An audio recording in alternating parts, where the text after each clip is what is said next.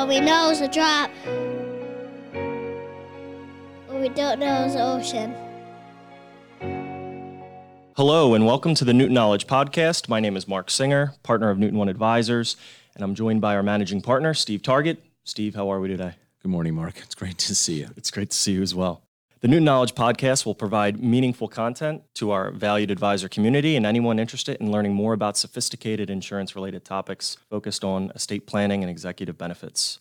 Our discussions will deliver unique insights into the people, processes, and products that make our industry so critical. Newton One is a national life insurance planning firm delivering customized solutions structured to help clients and their advisors engaged in solving estate planning, wealth transfer, business succession, and executive benefits challenges.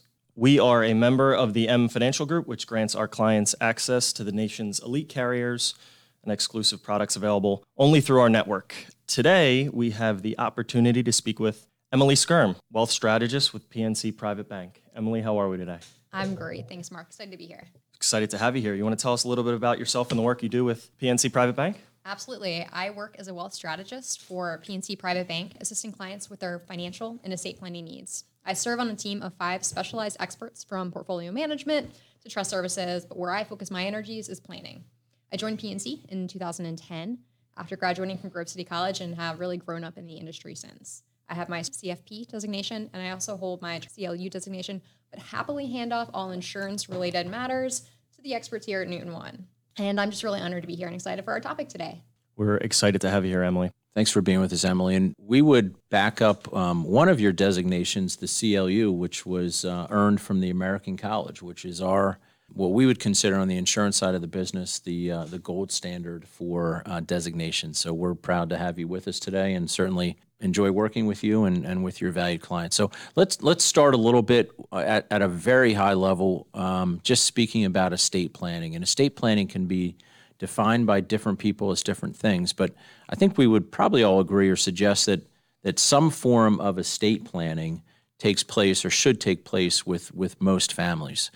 Um, and it's putting together a plan to help identify, at the very least, how do we transfer assets? How do we how do we transfer um, assets? Can be things. It can be money. It can be desires to different people or different parties upon death. So, talk to us about the the process that you and your team work through with regard to uh, estate planning for your clients. From my perspective, it doesn't matter whether you have $100,000 or $100 million. A basic estate plan is critical for every and all families. When working with clients, I begin every engagement with a basic goals based discovery process. We help our clients articulate first their personal goals, secondly, their family goals, and then their charity and legacy goals in that order. As a wealth strategist and a financial planner, it's all well and good when the client says that they want to give their children the world in terms of education or a leg up in life. But where we first need to make sure the clients are is taking care of themselves, their basic needs, addressing that they can handle events in terms of long term care or they can get to retirement and still maintain their lifestyle. The basic standpoint of their cash flow, if they can meet those objectives, fantastic. If they can't, then maybe we need to have a, a conversation level set to help them get a better position for a reality. Do they need to tweak their spending now, asset allocation? Let's strategize the most efficient way to make that a reality. And as we start to have these conversations about what's most important to the clients in terms of their overall goals now, it really leads into that legacy conversation about what happens when I'm gone. Now, there's a running joke in my office that I usually kill off every single one of my clients in a meeting, but we really need to have to these conversations and get to the heart of what does happen when I pass. Where do my assets flow?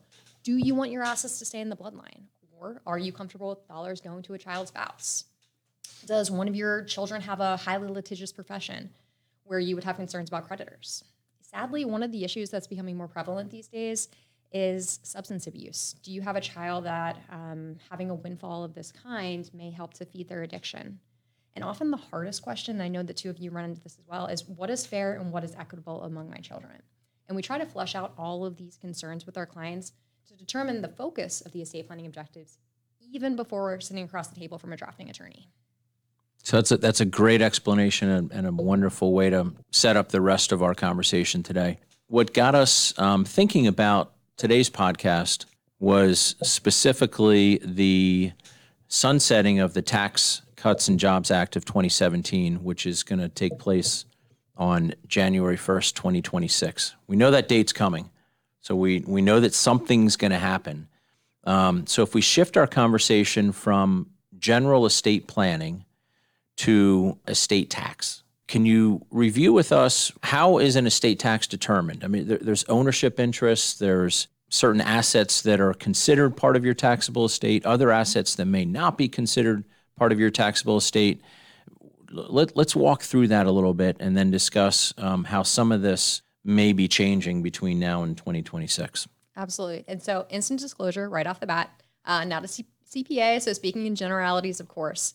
In terms of the taxable ownership, it's really any and all financial assets to which you have direct title. It could be everything from your home to your 401k that is included in the calculation for your federal estate tax. Certain trusts, depending on their structure, can be excluded from the taxable ownership category. Um, if you have irrevocably gifted or transferred ownership of said asset, and it's beyond what they call the clawback period, three years and uh, legal pieces there. But it's important to remember that there's also a difference between taxable ownership, which is what we're discussing, and mere taxable income. For example, you might receive income from a trust that was irrevocably set up for your benefit, and you need to pay income taxes on any income that is paid to you on a regular basis. If you don't have what they call the ability to grant the ownership of that trust beyond your passing or a general power of appointment, that's not included in your tax in terms of your federal estate tax bill. So it really just depends on how the trust is set up, whether or not it's included in your overall estate tax from, from that perspective. That's getting into the weeds a little bit. In terms of the numbers, and we always try to look at things from the perspective that things are always changing, taxes being one of the most certain in life, and that uh, we're in large not trying to have the tax tail wag the dog. Taxes are always a big concern for individuals, whether it's your taxes that we talked about the income taxes on a regular basis. What happens when I pass? How much is going to go to the federal government or the states when that time comes? Currently, we're in a period of really inflated federal tax exemptions. Currently, for an individual, it's 12.92 million and nearly 26 million for a married filing joint couple. After sunset, those figures will revert with the cost of living adjustment expected to be for rounding purposes around 7 million per person. Pretty significant haircut from where we are right now. 7 million versus almost 13 million today. Exactly. Yeah, that is significant. And that so that changes the number of families of course that potentially could be subjected to estate taxes. Absolutely. Can we talk a little bit about what an estate tax is, what what the percentages are? I mean, is it a large number? Is it a small number? Do we think that number is going to stay the same? Of course, we're not predicting anything, but you know, we're just having right. a it loose sounds like you're asking me to get my crystal ball out and Yeah. kind of project the future. I can't do that. But I will say, um, you know, all kidding aside, in our industry, we always anticipate and expect that taxes are going to have to rise. We live in a country that is expensive to live in, um, from maintaining our infrastructure, our military, just the entitlement programs from uh, Medicare and Social Security. There's a lot that our government needs to pay for in order to meet the obligations for its citizens. That money needs to come from somewhere. Some of that comes from our income taxes. Every time you get a paycheck, you'll see a nice little deduction goes to the federal government, um, to your states as well. But from the federal estate tax standpoint, that's another way for the government to get some additional revenue and resources, but they don't want to hurt everyday Americans. So they set some limits as to where that starts. And that's the numbers that we were talking about in the last question. When we actually look at um, the future, again, very hard to predict. We can only really anticipate that from an income tax standpoint, things are going to rise. From a federal estate tax standpoint, we know for certainty that on January 1st of 2026, things will what they call sunset, go back to where they were before, that 7 million per person. In relationship to that exemption going back to where it is right now, a lot of my peers aren't really anticipating that that will happen. So let's plan for the here and now. You may hear that phrase, um, you know, use it or lose it pretty frequently. And if we are going to be as prudent as we can and using the figures as we know them, that's when we start to um, try to be as prudent as we can with our planning techniques for clients. Good. Looking forward. What I hear you're saying is plan for now with the the flexibility to to pivot later. What does what does your team help facilitate in terms of discussing some of the strategies that families can implement to help mitigate some of these uh, estate taxes and proposed estate tax changes. Yeah, thanks, Mark. And you know, it's all getting back to the client's goals, where we start every single one of our conversations. What do they want to have happen after they pass? They may again want to keep assets in bloodline. They may want to support charity, whatever the case may be. That helps to kind of guide our decisions. But if we're just looking at things from a pure tax standpoint, the lowest hanging fruit is spend your money now. If you have enough resources to last your lifestyle, you know, travel around the world, eat at those five star restaurants, enjoy the fruits of your labor. Chances are that's not going to get you all the way there. And um, you know, you might get tired of all of the, the fancy food and being on an airplane or, or waiting at TSA. So if that ends up being the case, then the next most prudent method tends to be gifting. And gifting can happen in a lot of different ways. There's what they call annual exclusion gifting. That's a figure that's looked at every year, about 17,000 for an individual. Married filing com- uh, married filing joint couple can be 34,000 per individual. So if you're looking to get assets out of your estate, that's again some low hanging fruit. You can pay for medical, you can pay for uh, health related expenses directly to the institution. Also helps to de- decrease the overall size of your estate. But if we're looking bigger picture and clients are really trying to take advantage of that use it or lose it aspect right now, there are some estate planning techniques that we can use, a lot of estate freeze techniques that we can use where we really irrevocably do some gifting now. Um, there's no gift tax due, but you do need to file a gift tax return. Again, not a CPA, but I would recommend that you work with one um, to make sure that you're locking in the gifting that you've done at these higher exemption amounts. Um, and then, like I said, there's a, a, plethora of ways that you can get into actual strategies as long as it all ties back to the client's goals. That makes sense, and uh, we've we've worked together for some time now, and I know you and Steve have worked on a few cases. And this is a selfish question, but I don't think you were going to come here and do this podcast without us asking this question. Being a life insurance consulting firm, where does life insurance fit within the estate planning structure in terms of creating liquidity for such income tax situations or estate tax situations? Yeah, I'm shocked that you're asking about life insurance. As we're sitting here, I'm totally shocked and appalled. Obviously, life insurance is, is a great resource, and we look at it as a, a piece of our client's portfolio in a way that can help them get to where they need to be. For me, as a financial planner, it all comes down to the math. Does the premium outlay make sense for them in order to use life insurance as a means to one, fund future estate tax liabilities, essentially buying a bucket of funds that they can use to pay that bill, or help use that life insurance to equalize the estate. One of the cases that, that Steve and I did, where we had a, a family that had a family business where they have certain children that are involved in the business and certain children that are not. So when they were looking at their overall estate, obviously the business being such a huge portion of their overall balance sheet, they wanted to be as equitable again, equitable and fair, not always the same in every family, to their other children. So, what is the best way that they can try to equalize the other children who are not involved in the business and, quite honestly, have no desire to be involved in the business? Using life insurance. They used what um, is called an irrevocable life insurance trust as the, the chassis for that insurance. And by doing so, they purchased a significant policy, put it in this trust so that there's no gift taxes due or anything like that. And when they pass, now, the other child that is not involved in the business effectively has been equalized from the child that is. Now, a million factors could happen in the future. Again, that polished off crystal ball. Maybe the business goes to zero. Maybe the um, business exponentially grows beyond their wildest dreams in the next 20, 30 years. That we can't project, but we can at least plan for the here and now. And again, take advantage of those gifting um, restrictions that we have and, and the form that we can use is really that irrevocable life insurance trust, and it's a great way to help equalize. And of course, kind of table stakes for us, but certainly something that you believe in as well is putting all the professionals in the room together. Have everyone sitting at the table, strategize, go back and forth. We are in the life insurance business, but the reality is, you know, we've got to, as you mentioned, we, the numbers have to work. Mm-hmm. So there's a lot of strategies and a lot of ways to mitigate some of these estate taxes um, that don't involve life insurance. But if we get to the end of the process there and the numbers work and it seems to make sense, and you know, we think it can be a, a, pretty wonderful vehicle. We're sitting here in Delaware today. We are.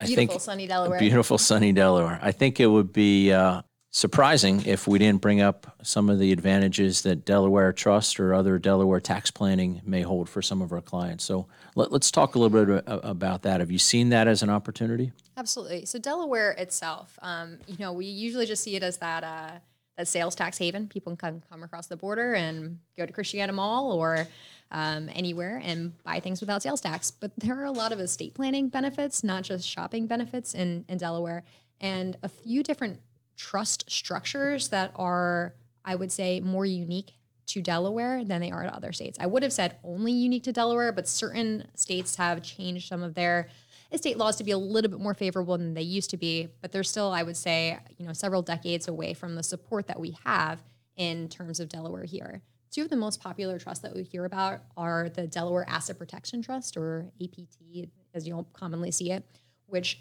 for individuals that are in these highly litigious professions, doctors, lawyers, et cetera, where they're concerned about being sued, malpractice, whatever the case may be, they can use the wrapper of a Delaware Asset Protection Trust and there's a holding period for years. They need to meet some certain obligations, but if they do, there is never a time where a creditor can attach themselves to the assets and they would have to pay out those those funds. So that's a huge attraction for um, a lot of professions.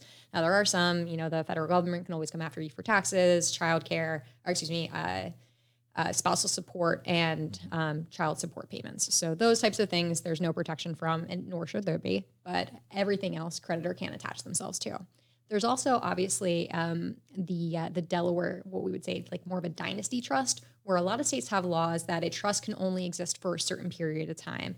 The law of perpetuities, if you've ever heard that thrown around. Delaware throws that to the wind, and we have what are called these dynasty trust, where you can have a trust that exists beyond all the lives that are in being at the time of its creation, meaning that families can continue their wealth for multiple generations. So that's again a real unique component of Delaware and going to get a little bit nerdy on you, but one of the things that also is pretty unique to Delaware is our court system. So we have the chancery courts that are here, unique to Delaware, that focus solely on the teen, uh, trust and estates business. And when you're specifically in trust and estates, they have the ability to have judges and clerks and staff that understand that business so much better than other jurisdictions where they're tied in with all of the other civil cases that may come across, across the docket. So if you need to make a change to a trust, you can file a non-judicial settlement agreement, an NJSA, much faster than you could potentially in a different jurisdiction. Steve and I love nerdy, so please keep, keep nerding out. So we understand that we are a very small piece of the overall estate plan when it when it comes to, to partnering with individuals such as yourself and PNC, as well as the estate planning attorney and, and CPAs. But is there anything else that your team uh, helps facilitate in implementing any any forms or any other strategies outside of life insurance uh, in terms of family LLCs, GRATs, donor advised funds? Are there any other strategies you'd like to share with us that your team uh, can be a resource for? Absolutely. And, and, as I've said, it all comes back to the client's goals. But here's where we're getting, getting into the alphabet soup. So there are a, many, many different ways that we can help clients to achieve their goals, but it really depends on what they're trying to accomplish. So if you have a client that has a family business, as we talked about, you could use what's called an intentionally defective grantor trust, a way that you can help to gift some of the appreciation out of the estate for the individual, which is a great way to help build that legacy. Coupled with the life insurance, it's kind of a you know a, a one-two punch to really help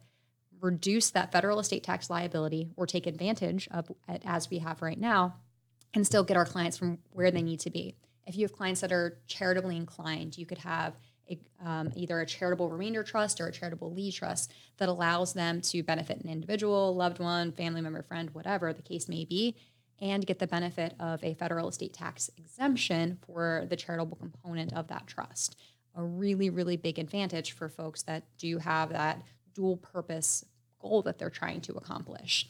I would say the other big piece that we're seeing a lot of these days you may hear um, the, the, term SLAT thrown around, and I will say it's SLAT, not SLAP, because it is a spousal uh, trust. So I want to make sure that we're pretty clear on that.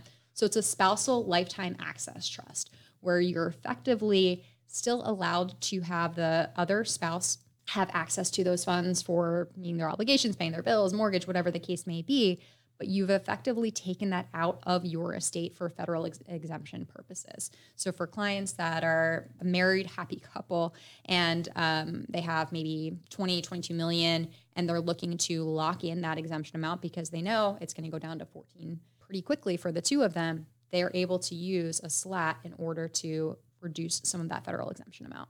Great information. Truly uh, a wealth of knowledge here, Emily, and it's been a blast speaking with you today. Is there anything else you'd like to add, or is there any, anything else we missed before we, we close our segment here? No, I just again, I you know, thanks for having me, and um, I encourage all of our partners and listeners just to always s- take a step back and consider what your goals are. And it's not always again just taxes leading the way. Make sure whatever you do, you're looking at your goals first. Thank you so much, Emily. Thanks, Emily.